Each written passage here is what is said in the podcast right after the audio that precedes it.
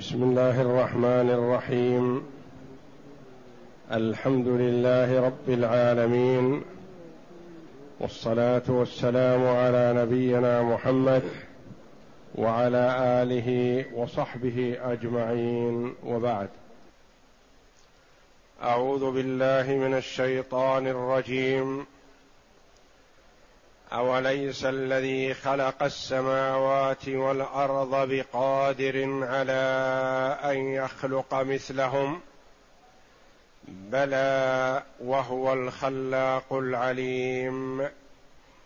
إنما أمره إذا أراد شيئا أن يقول له كن فيكون.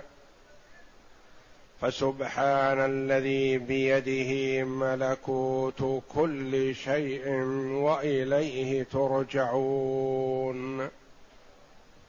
هذه الآيات الكريمة هي خاتمة سورة ياسين. وسورة ياسين كما تقدم مكية. نزلت على الرسول صلى الله عليه وسلم بمكة. قيل إلا بعض آيات. وهذه الآيات التي معنا فيها الاستدلال على البعث وعلى سهولته ويسره على الله جل وعلا وأن الله جل وعلا لا يعجزه شيء الصعب عليه سهل. لأنه جل وعلا إذا أراد شيئا قال له كن بهذين الحرفين ثم يكون كما شاء الله. يعني بعض الخلق عنده شيء من القدرة عنده إمكانيات في إيجاد ما يرغب فيه لكنه مع هذه القدرة يحتاج إلى مواد يحتاج إلى أعيان. يحتاج إلى تحضير أشياء يحتاج إلى تكليف عمال يحتاج إلى أمور كثيرة ليوجد ما أراده إذا كان بإمكانه ذلك. وهناك أشياء ليست بإمكانه لو أرادها ما استطاع مهما أوتي من القوة والقدرة والإمكانيات. ما يستطيعها. وأما الله جل وعلا فهو لا يحتاج إلى شيء إلا إلى الأمر فقط. فيوجد الشيء كما أراده الله جل وعلا. فلا يصح لا عقلا ولا شرعا أن تقاس وتمثل قدرة الله جل وعلا بقدرة الخلق. فبينهما فرق كبير. وإن قيل إن بعض الخلق قادر ومتمكن لكن شتان بين قدرة الخالق جل وعلا وقدرة المخلوق. وهذه الآيات التي معنا كالآيات السابقة في إثبات قدرة الله جل وعلا على البعث وإعادة الأشياء والأجساد والأنفس على ما كانت عليه قبل الموت ويستدل جل وعلا على ذلك بأمور يدركها الناس. فيقول جل وعلا على سبيل الاستفهام الإنكاري المتضمن النفي أوليس الذي خلق السماوات والأرض بقادر على أن يخلق مثلهم؟ انظر أيها المنكر للبعث. أيهما أصعب في نظرك؟ خلق السماوات والأرض بهذا الشكل العظيم وما فيها من الأفلاك المتحركة والثابتة وما فيها من الملائكة وما في الأرض من الأشجار والأحجار والأنهار والجبال. أيهما في نظرك أصعب خلق هذه الأجسام العظام أم إعادة هذا المخلوق الضعيف الإنسي والجني؟ شتان بينهما. القادر على خلق السماوات والأرض والكفار يعترفون أن الله هو خالق السماوات والأرض. ولئن سألتهم من خلق السماوات والأرض ليقولن الله. فالقادر على خلق السماوات والأرض قادر على خلق الإنسان مرة ثانية وإعادته كما كان من باب أولى. أوليس الذي خلق السماوات والأرض بقادر على أن يخلق مثلهم؟ يخلق مثلهم ويخلقهم هم أليس بقادر؟ بلى والله. أوليس الهمزه للاستفهام والواو كما تقدم كثير عاطفة على مفهوم من السياق أو تقدم أليس الذي جعل لكم من الشجر الأخضر نارا فإذا أنتم منه توقدون وقبلها الآيات كذلك وليس الذي خلق السماوات والأرض بقادر على أن يخلق مثلهم. الهمزة للاستفهام الإنكاري والواو عاطفة على مقدر مفهوم من السياق. أليس يحييها الذي أنشأها أول مرة؟ أليس هو بكل خلق عليم؟ أليس الذي جعل لكم من الشجر الأخضر نارا؟ وليس الذي خلق السماوات والأرض بقادر على أن يخلق مثلهم. ومعنى الآية أن من قدر على خلق السماوات والأرض وهما في غاية العظم وكبر الأجزاء يقدر على إعادة خلق البشر الذي هو صغير الشكل ضعيف القوة كما قال الله جل وعلا في غير آية لخلق السماوات والأرض أكبر من خلق الناس. وهم لا ينكرون أن خالق السماوات والأرض هو الله. أين الجواب؟ هل يصح أن يقال الجواب نعم؟ لا لأنه تقدم النفي. فلا بد أن يكون الجواب بلى. أما الكافر هو الذي يقول نعم مع أنه لا ينكر هذا لكنه ينكر البعث.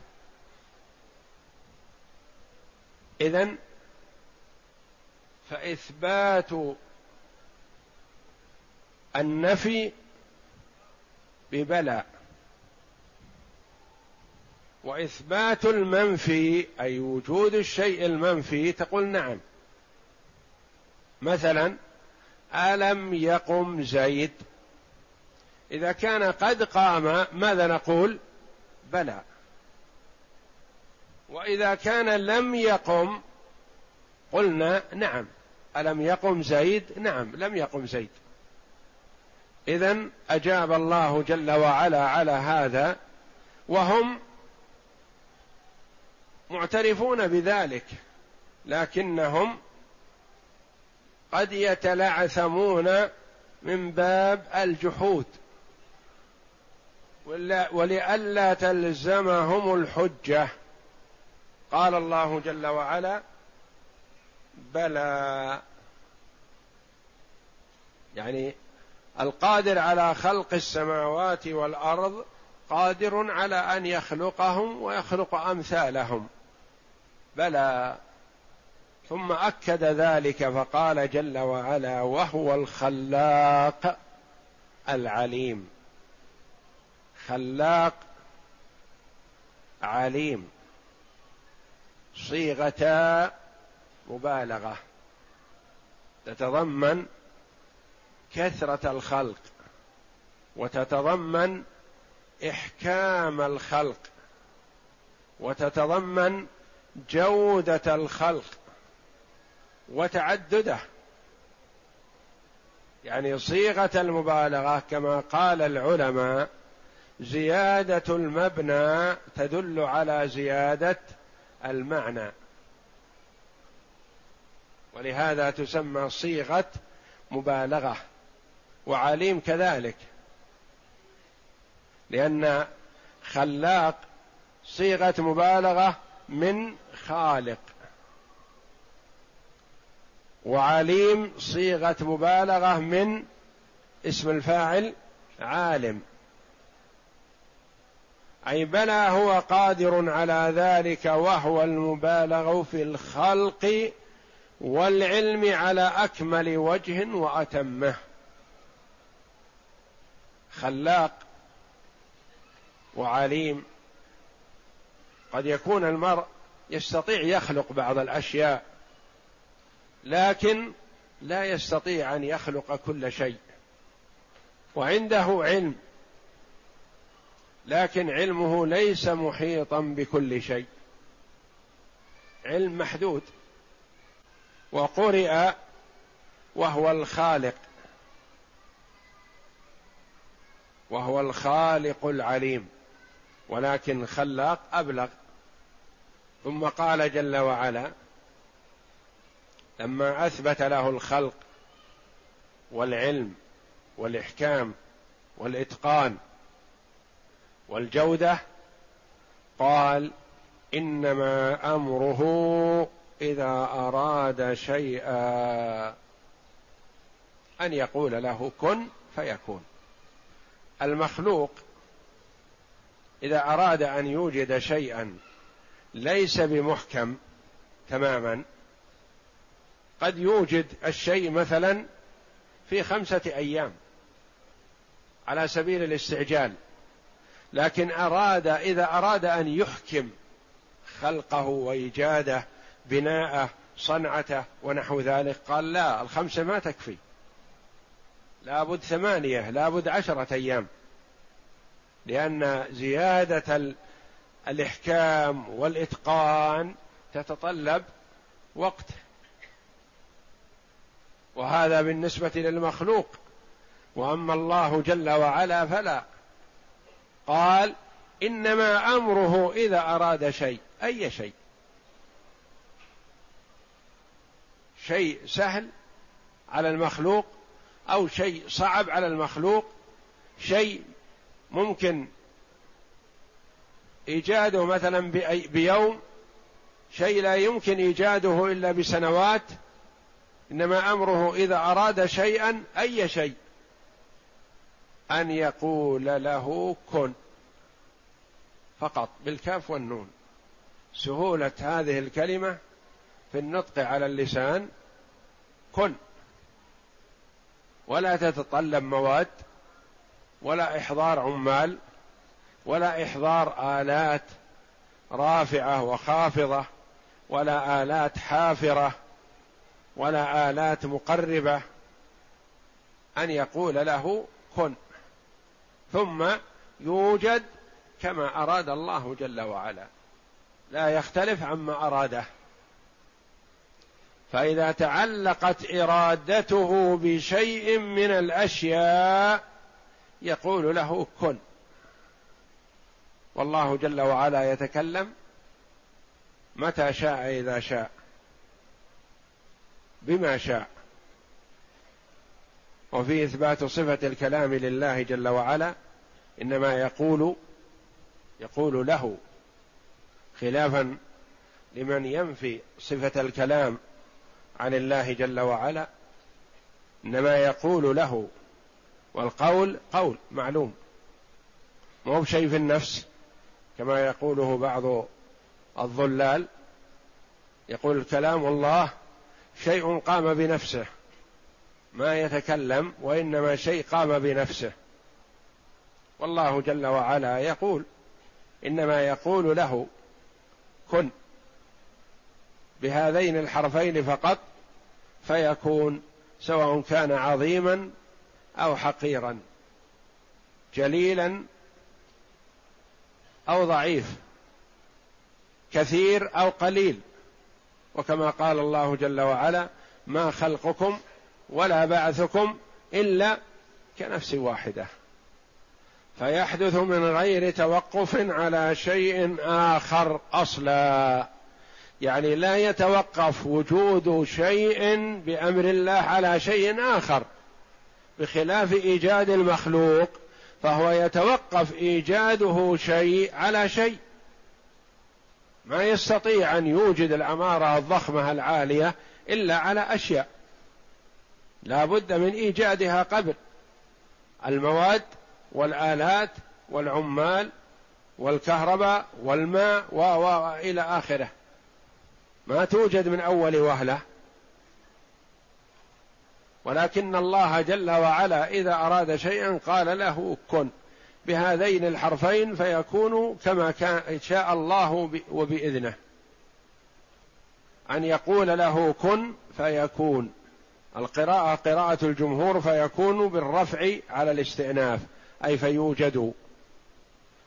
وقرأ الكسائي بالنصب عطفا على يقول لأن يقول منصوبة بأن. إنما أمره إذا أراد شيئا أن يقول أن يقول له كن فيكون معطوف على يقول. ثم نزه نفسه جل وعلا عما يصفه به الظالمون المنكرون للبعث الجاحدون لوحدانية الله جل وعلا فسبحان الذي بيده ملكوت كل شيء.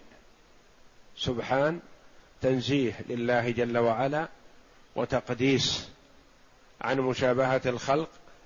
فسبحان من بيده ملكوت ملكوت بمعنى ملك وزيادة الواو والتاء قال العلماء للمبالغة. وملكوت بمعنى ملك لكن كلما زادت الحروف فهو أقوى. مثل جبروت فهذا تنزيه له تعالى عما وصفه به الواصفون وتعجب مما قالوا في شأنه لأنهم قاسوا قدرة الله بقدرة الخلق فاستصعبوا البعث. نقول والملكوت في كلام العرب لفظ مبالغة في الملك. يعني ملك وملكوت. أيهما أقوى وأبلغ ملكوت. كأنه قال فسبحان من بيده مالكية الأشياء كلها.